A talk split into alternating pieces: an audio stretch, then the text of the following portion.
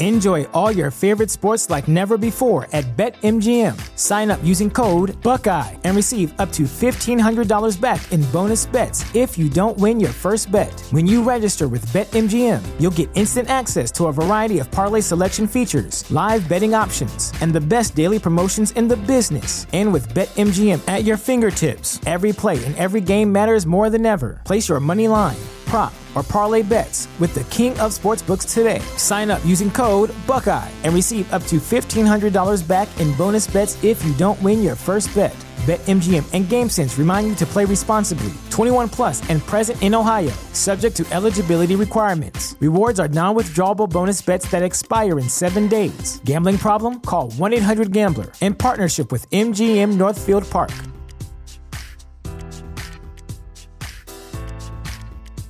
This show is brought to you by our generous patrons at patreon.com slash falloutlorecast. Robots Radio presents The Fallout Lorecast. Welcome to the Fallout Lorecast, a place for the Fallout community to come together to explore the boundaries of our knowledge about the world of Fallout. Hey friends, um, this is this is robots. This is uh, Tom. I'm I'm out here in the wasteland, uh, doing a little bit of research. You see, um, this this episode, I'm I'm trying to talk quiet, so uh, you know, forgive me if I'm not you know projecting or enunciating, but uh, it's been said that there are some uh, death claws around, and I'm doing a, a little bit of research. I'm trying to see. Well, you see, the thing is. Well, let me know. Let me know if you hear anything. Um, typically, you'll we'll know one is approaching by the by the heavy footsteps um, and maybe some of the the growly noises they make. But uh, I'm, I'm out here in the wasteland right now looking for uh, remnants of uh, Jackson's chameleons because rumor has it that uh, death claws were eh, designed from initially from the chameleons and. Um, it's it's very interesting. I you know I think you guys should be aware. What was that? Aware of um, just the origins of these creatures, and we're going to go into that a little bit more as we go. But I'm out here trying to find a, a specimen. I'm not sure how many more of these are out in the wild, and um, if they exist anywhere outside of uh, subtropical regions. But um, you know, I, I live in Florida. Did you hear that? And uh, I thought maybe I'd be able to find some out here in the in the wild, but um, I haven't found any any yet. But just so you know, I'll, I'll just kind of go into some of the background of these these chameleons. They're they're uh, they're the little guys that kind of hang on the trees. They've got the three horns on their heads and the, the eyes that look different directions, and they can change color.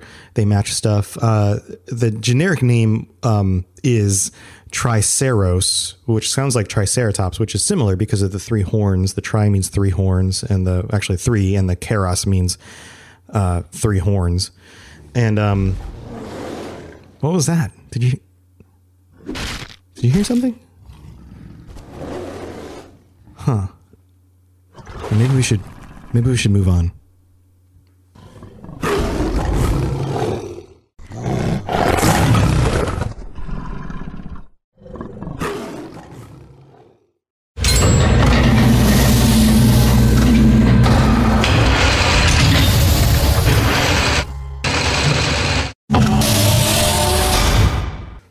Was that was pretty close. Um, we're back in the uh, recording booth, back in, in the vault, uh, all safe and sound. Uh, this episode, welcome to the Fallout Lorecast. Uh, we're discussing you know, the history of the Fallout universe, and this week, if you can't tell, we're going to be discussing the Death Claws, one of my favorite enemies in the games. And like I mentioned it, when I was, uh, you know, I didn't, I didn't actually find any chameleons out there. Um, I'm not sure that they're around here in Florida, but, uh, but you know, it was worth looking. I figured I might learn a little bit more, but I guess I'll just have to go with the uh, my research notes. So, death claws originated from the chameleon, from the specifically Jackson's chameleon, and they were mutated by the US government originally. Now, I'm not sure if you guys know this, but it was originally decided that maybe we could create a a creature and use it in war. And the intent was to have something that was fierce and big, but also trainable and usable on the battlefield. And seems like there's no indication that these were ever actually rolled out into combat situations pre Great War, like with uh, China. But there is some more information about how they actually eventually were used. And we're going to dive into that and the different kinds of death claws and uh, some more really interesting stuff. So, according to the Gamepedia uh, wiki, which I normally use for these, um, there's a there's a wonderful quote here right at the beginning, and it's from Chomps Lewis. Uh, about to be proven wrong by the courier. and Chomp says, "You have you even seen a Deathclaw? They're taller than a man and far, far stronger and faster. And there's a whole pack of them out there. You'd have to be the meanest, toughest, and roughest bastard in the wasteland to have any chance against them. And I don't think that's you. Well, I don't know about you guys, but when I played the courier, I'm pretty sure I was the toughest, meanest, roughest bastard in the waste. In fact, I specifically played uh, Fallout New Vegas as a very morally bankrupt character who just took advantage of everything. It's the first time I was able to play a game not in, in like hero mode where I wanted to do the right thing, and I gave it a I gave it a try, and my character was pretty dark. And but you know what? I didn't always make the the mean choices, but it was worth a shot. So, anyway, back to Deathclaws. According to this article, it says that Deathclaw is a term referring to genetically engineered creatures developed by the United States military to replace humans during close combat search and destroy missions. And it notes here again that it came from originally the Jackson's chameleon, which is which is interesting. I guess that explains the horns on the head. You know, it doesn't explain the eyes though. The eyes way look way different than the chameleon eyes in in the death claws that uh, we see in the game. So the background here is that they were engineered before the Great War as a cheap replacement for humans during combat search and destroy missions. The project was successful in creating a ferocious predator capable of surviving on its own in the wild, though no references exist to them ever being used against the Chinese. After the Great War, Deathclaws escaped into the wild through unknown means and gradually spread throughout the continent. Initial spread was limited to isolated nests, leading some to believe it was just a rumor, a tale to scare children with though the population of Boneyard was keenly aware of their existence, as a single pack mother and her offspring claimed the area between Downey and Norwalk in 2161, keeping the gun runners in checkmate and terrorizing other communities in the region. A lone Deathclaw was also living near the hub, with an unknown number of Deathclaws experimented on and refined by the master. Now, these are all events that happened in Fallout 1, I believe. And um, forgive me if I get any of that wrong. Some sometimes there's crossover to Fallout 2, uh, but one of the things I want to dive into in a future episode is a uh, kind of a general recap of both Fallout 1 and Fallout 2 because I know a lot of you guys haven't actually gone back and played those games or gone back and watched um, playthroughs of other people playing those games. And the plots are not that complex. The the, the general plot is pretty simple. Um, they're it, whenever you don't know something about something you always imagine it to be bigger and and deeper than you you initially think. But um, I'm pretty sure I could sum each of those up in an episode of the show and take you through the the major points of each. So that's going to be a plan coming up. Um, back to Death Deathclaws their gradual spread throughout the wasteland raised awareness of their existence until they entered common consciousness as a lethal predator, but a myth no longer. As stated above, the Enclave eventually continued the research project started before the Great War. And this is very, very cool. Uh, there's a situation in, I believe it's Fallout 2, where they are released on the Vault. Yes, it's Fallout 2. And they are released into Vault 13, which we had mentioned in the Vault 13 show. And at this point, the Enclave has evolved them into intelligent creatures. These are the first intelligent creatures, like human level intelligent creatures in the world, and they've been evolved by the Enclave, continuing along the lines that the US government was using in order to develop them in the first place. And I don't recall, I'm trying to think back to any of the more recent Fallouts from 3 on if there's an intelligent Deathclaw. There are intelligent super mutants you come across, and there's definitely ghouls that, you know, are not feral. But I'm trying to think if there's an intelligent death claw. I can't seem to recall any, but if you remember one, please write in and let us know. Um, that would be really interesting. But I'm pretty sure the, you don't come across any more of these, even in New Vegas. Um, but again, I'm just kind of speculating on that. Uh, what also is interesting about this is that most of the original information about the Death Deathclaws and their development and the refinement by the Enclave and the Master comes from Fallout 1 and Fallout 2, where they were initially, you know, part of the games. And Fallout 1 and Fallout 2 take place about 100 years or more after the, the bombs drop. But in Fallout 76, there are Death Deathclaws.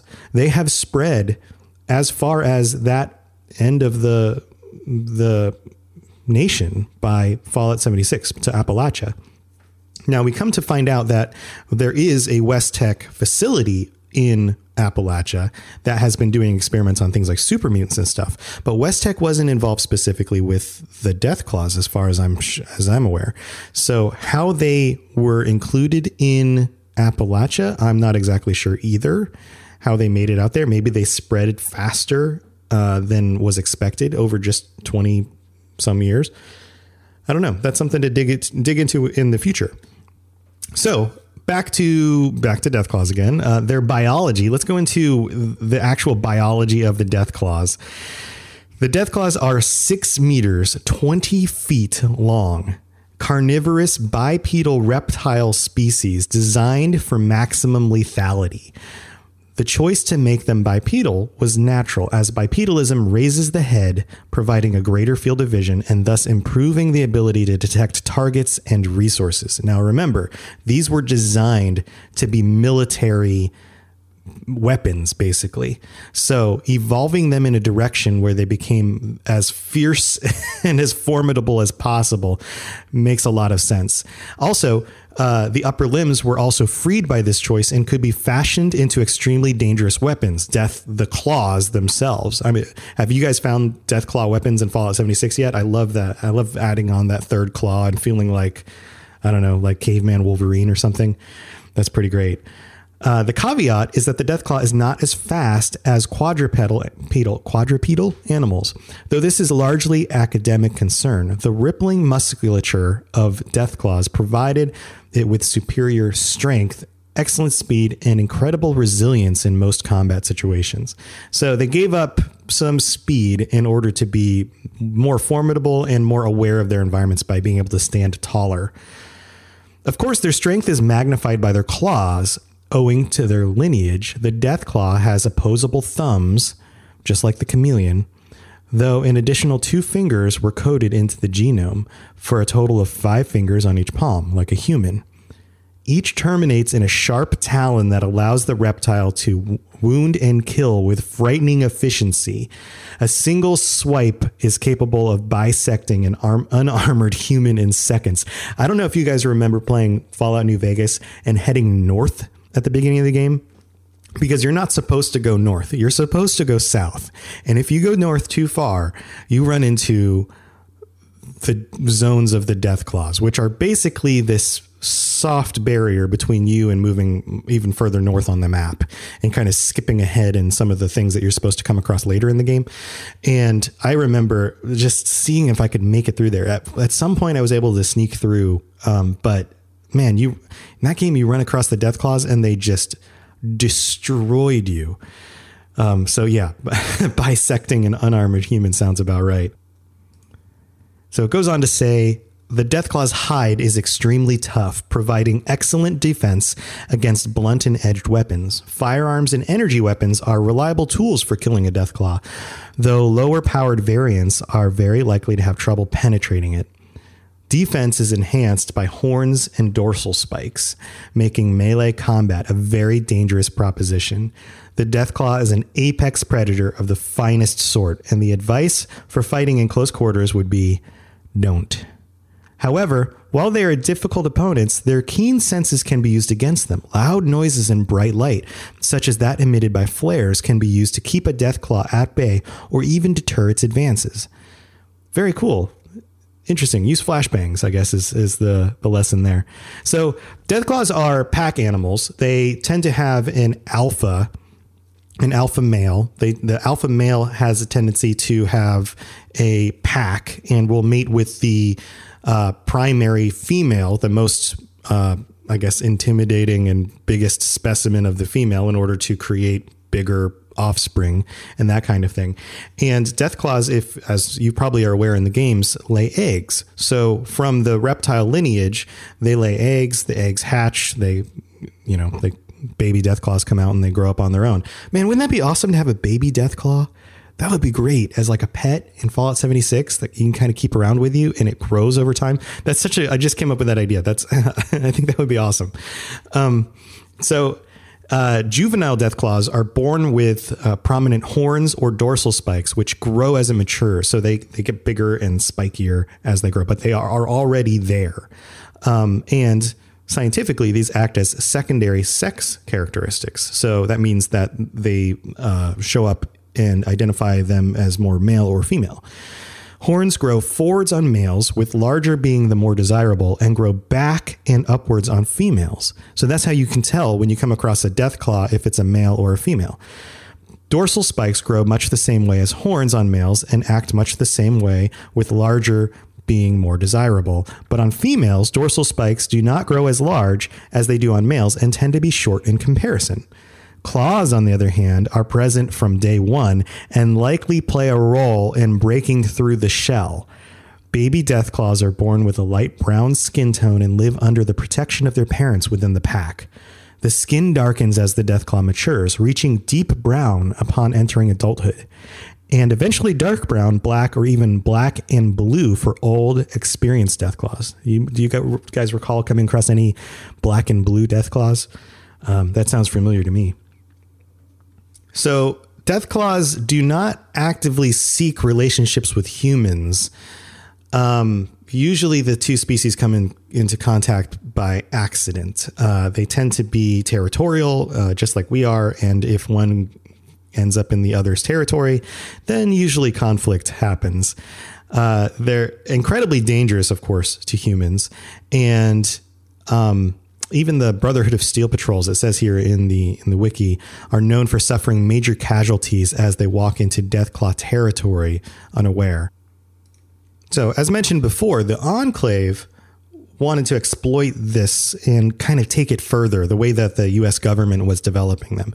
And they specifically modified an FEV viral strain to increase the intelligence of the Deathclaws. Now, what they didn't anticipate is that they would be so successful and would create highly intelligent Deathclaws that were led by the Deathclaw named Gruthar, who decided to cohabitate in Vault 13 with the humans. If you go back to that episode, you can listen to how that actually plays out.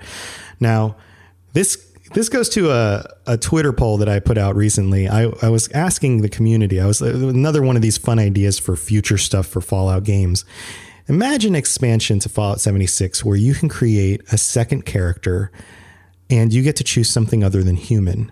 And you can be a super mutant, a ghoul, a scorched, a mole man. And then the fifth option, which I couldn't add because there weren't five options, and I kind of didn't want to give it away until I did this episode anyway, was the Deathclaw, an intelligent Deathclaw. Can you imagine playing as an intelligent Deathclaw? That would be amazing. 20 feet long. I mean, bigger than a super mutant, big old claws, and intelligent. Now, maybe there's the drawback that you can't actually use things like projectile weapons, but you're fast, you're tough.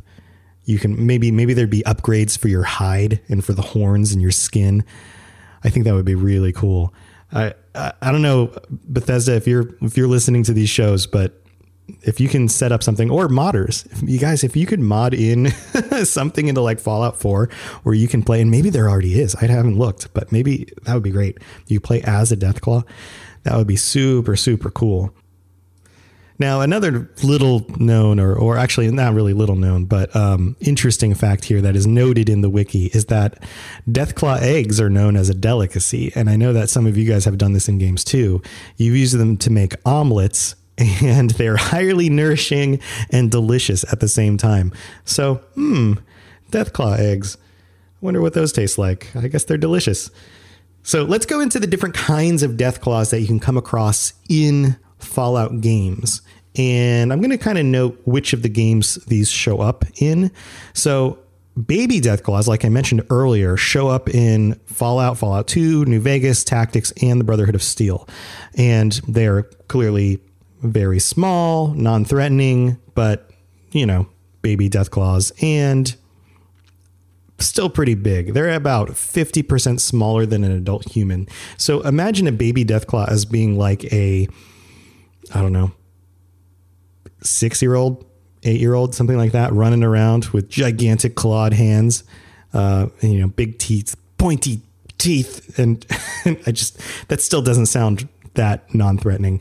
Um, young Deathclaws show up in New Vegas and the Fallout Brotherhood of Steel game. And they're considered to be adolescents. They're only about 25% smaller than adults. So uh, they seem to grow pretty fast. And that also sounds very threatening. Now, regular death claws show up in all of the main games and the extra sub games. And uh, the notes here say that male death claws reach sexual maturity are easily recognized by brown skin, prominent, fully formed horns, and of course, their claws. They are fast, deadly, and above all else, resilient, capable of dispatching nearly any threat with frightening ease. Taking them out requires plenty of preparation and planning. Moreover, male deathclaws tend to congregate and travel in packs, as behooves social animals.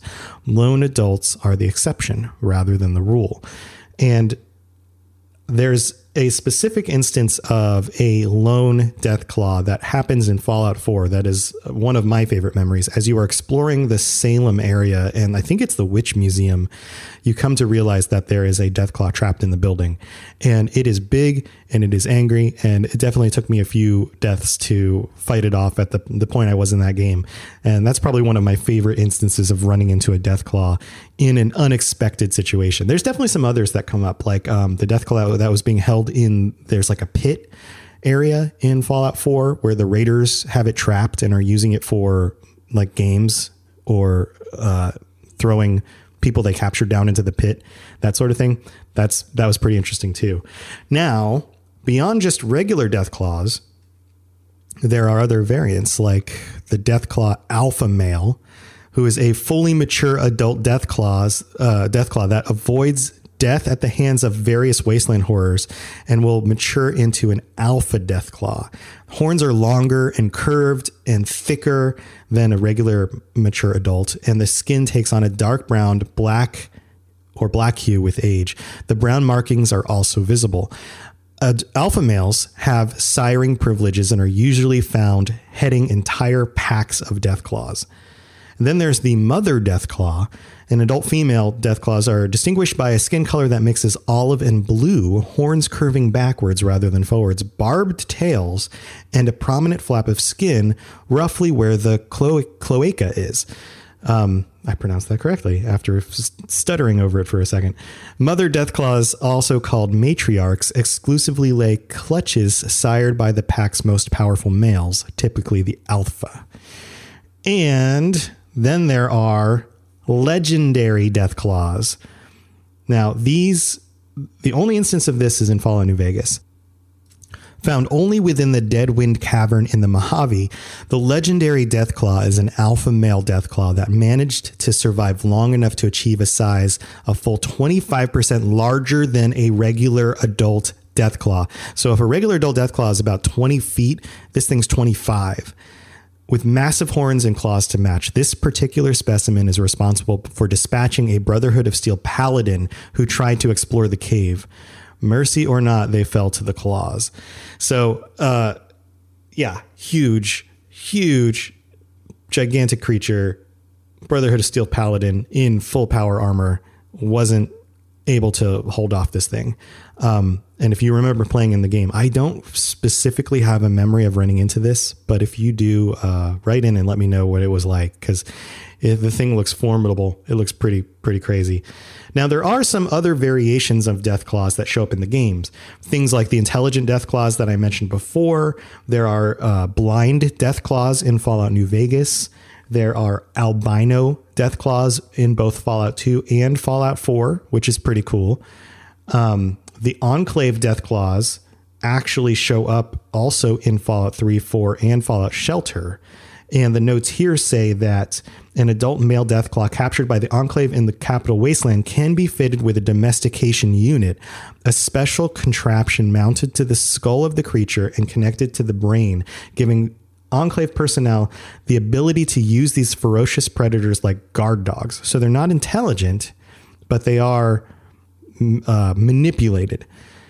Death Claws controlled in this manner do not consider Enclave personnel a threat, but the Lyons Brotherhood of Steel developed a device that can scramble the control signal and reverse the IFF, making Enclave personnel the only valid targets for the Death Claw and then detonating the domesticated the, the domestication unit as a failsafe.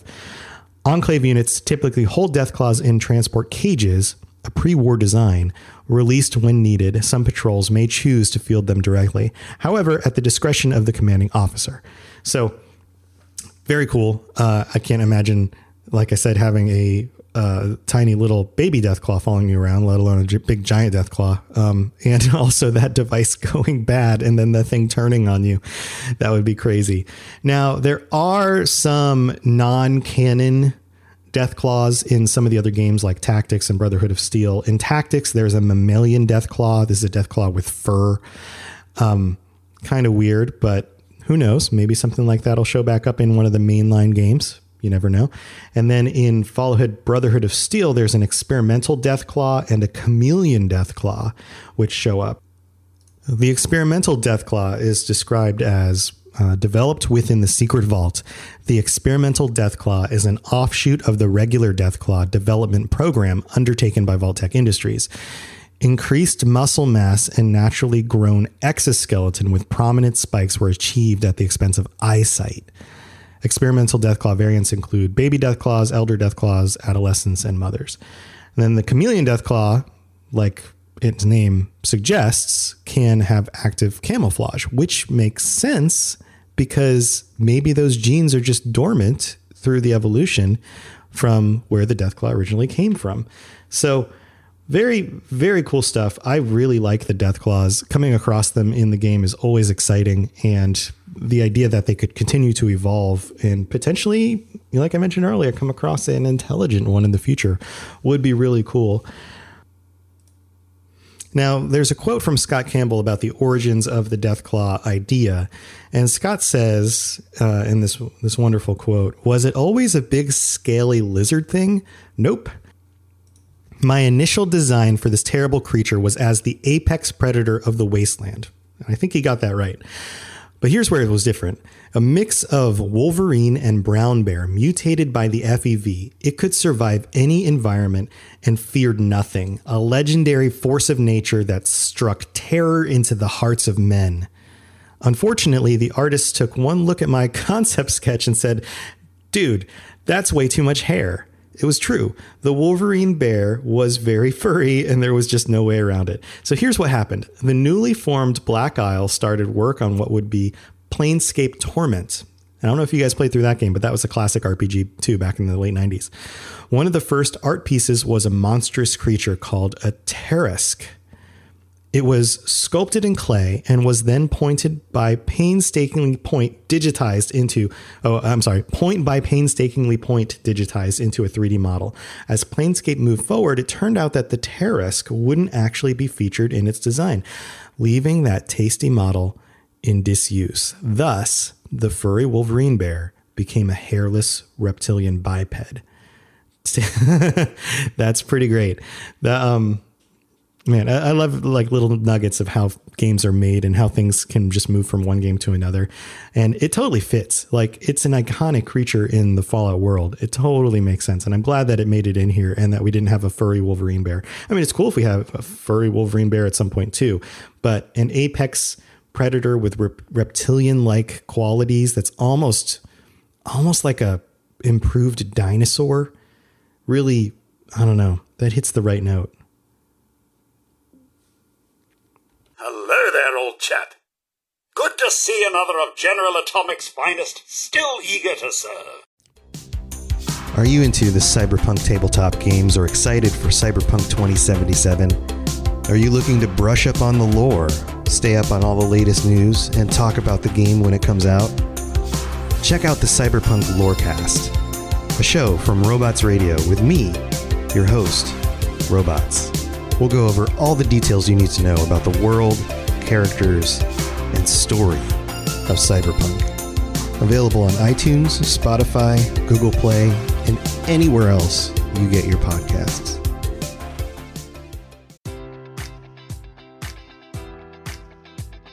Enjoy all your favorite sports like never before at BetMGM. Sign up using code Buckeye and receive up to $1,500 back in bonus bets if you don't win your first bet. When you register with BetMGM, you'll get instant access to a variety of parlay selection features, live betting options, and the best daily promotions in the business. And with BetMGM at your fingertips, every play and every game matters more than ever. Place your money line prop, or parlay bets with the king of sportsbooks today. Sign up using code Buckeye and receive up to $1,500 back in bonus bets if you don't win your first bet. BetMGM and GameSense remind you to play responsibly. 21 plus and present in Ohio, subject to eligibility requirements. Rewards are non-withdrawable bonus bets that expire in seven days. Gambling problem? Call 1-800-GAMBLER. In partnership with MGM Northfield Park.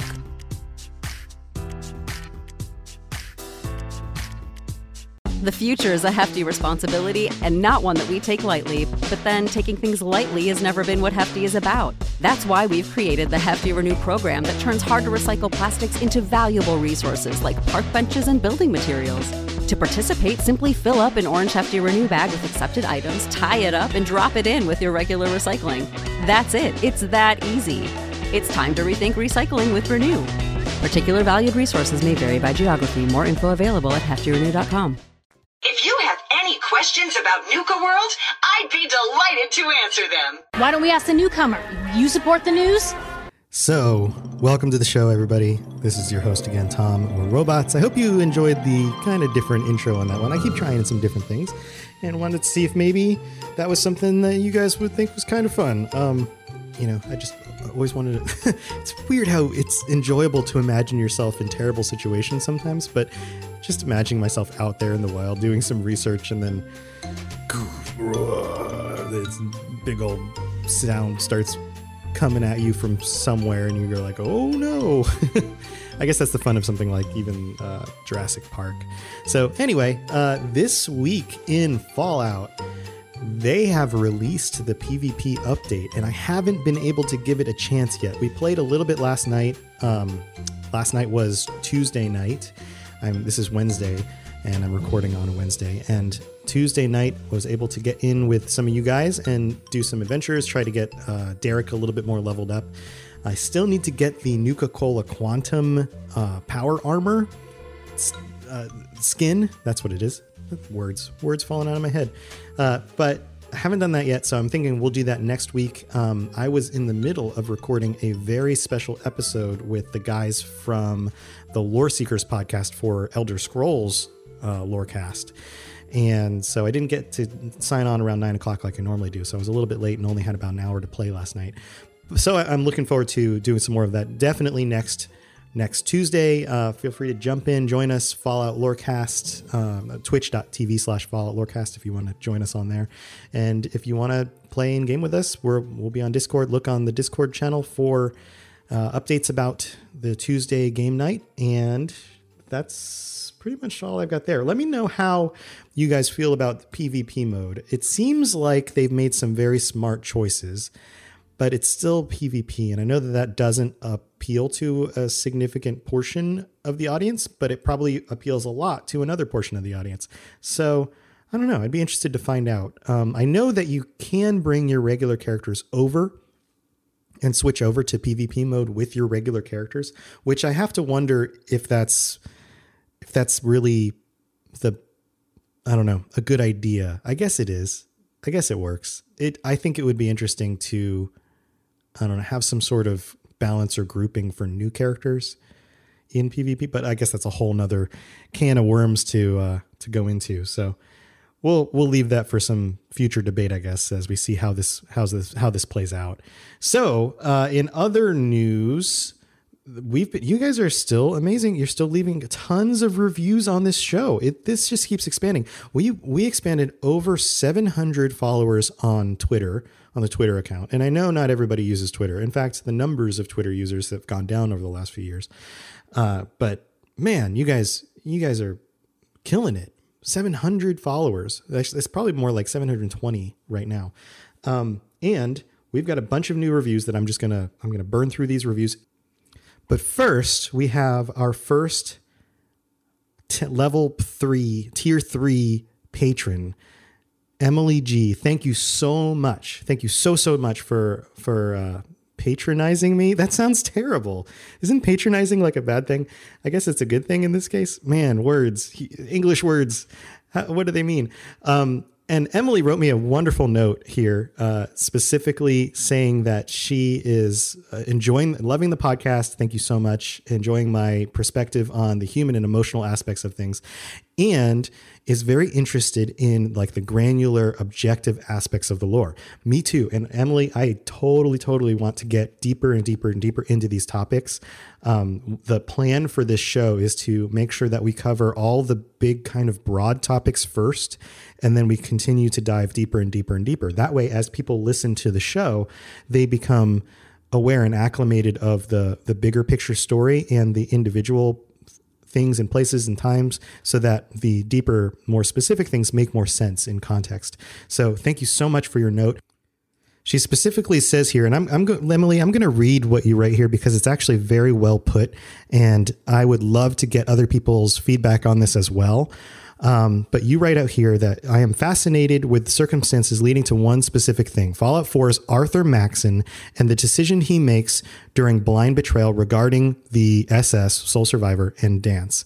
Maxon is an interesting and complex character. His past, being sent by his mother at a young age to move across the country with Lyons, his fast rise to leadership, his ability to bring the outsiders back to the Brotherhood, his success in restoring the Brotherhood's values in a chapter with different goals. This all leads up to one of the most powerful interactions in the game, in any game I've known. There are two things that happen in this interaction. One is his insistence that Danse cannot exist. He trusted Danse more than anyone he's known. There is so much pain in his voice when he says, It's too late for that now. It would be interesting to see a character study because I cannot wrap my mind around his subsequent decision to allow himself to be convinced by the sole survivor who he's known for a brief time to allow Danse to live. I've never been comfortable with the contrast between these two decisions that occur in the game conversation, and I was hoping you, with your skill of empathy and ability to highlight the human aspect of characters I often miss, can help me understand this complicated character and the decisions. Please know, let me know if I can clarify anything about this rambling message. It was not a rambling. That was actually very well stated, Emily. Um, so thank you so much for that. I I will admit that I did not play through this version of the events in Fallout 4, so I am not specifically aware of that conversation. I mean, I, am familiar with the characters and, and some of the things that go on, but it would help me to understand if I, if we could pull up a a video or something of some of these uh, events happening in the game, and I could I could take a look at that and give you some feedback as to uh, my interpretation of that. I'd love to dig in more, so um, I'll do a little bit of digging around, see if I can find anything else. And Emily, if you can find anything send me a link, uh, that would be awesome. Um, but thank you so much, and hopefully we'll have some. I'll have some more opinions that I can share on the next episode. Um, I love digging into these conversations, and anybody else who might have some feelings about this, please feel free to share in the Discord or on the Twitter account. And uh, Emily, if you're not already in the Discord, you, sh- you should be in there. But you um, now, as a patron, have access to the patron only section as well. And some of those guys might actually have thoughts on this as well because they may have played through that version of the events in in an event where I didn't. That's one of the things about these games is that they're just so big. You know, sometimes you just don't have the same exact experience with something because you made different decisions and uh, or maybe you just missed that part of it. I don't I don't remember specifically dealing with this issue. So I, would love to see the video on that. I know it would be very difficult to play do a playthrough and get back through to that specific event. So probably have to pull up some YouTube videos on that one. So thank you again, Emily. That's so awesome. Thank you so much for subscribing. And as always, uh, I'd love to talk with you some more about that. So now on to the reviews and the ratings. And um, we have a number of new ones from last week. We have one, two, three, four, five, six, seven, eight more. And so I'll try to get through these pretty quick. Man, that's even more than last week. And some of these I might have to uh, change a little bit. Uh, just to uh, just like some of the names, just like like this one, for example, it says uh, Jedi Ninja FUQ, which I'm not going to pronounce because that'll make me put an X, you know, X, what's the word? Exploit, exploitive? No, expletive, expletive note, exploitive. That's a different word. So anyway, Jedi Ninja uh, says from Great Britain, love it. Although I, like many others, have lost faith in Bethesda over recent choices they've made, I still love the Fallout universe. This podcast reconnects me to what I love about it, and I realize how much I miss it. Please, Bethesda, learn from the boycott. Many thanks, Tom. So yeah, and. Uh, to that point, I think that they are listening, and the most recent updates to Fallout 76 are moving in the right direction. So keep your eye on that. If you're not ready to jump into that game, I totally get it, but keep your eye on what's going on with that, and maybe that will actually start appealing to you more in the future as they continue to roll out more updates.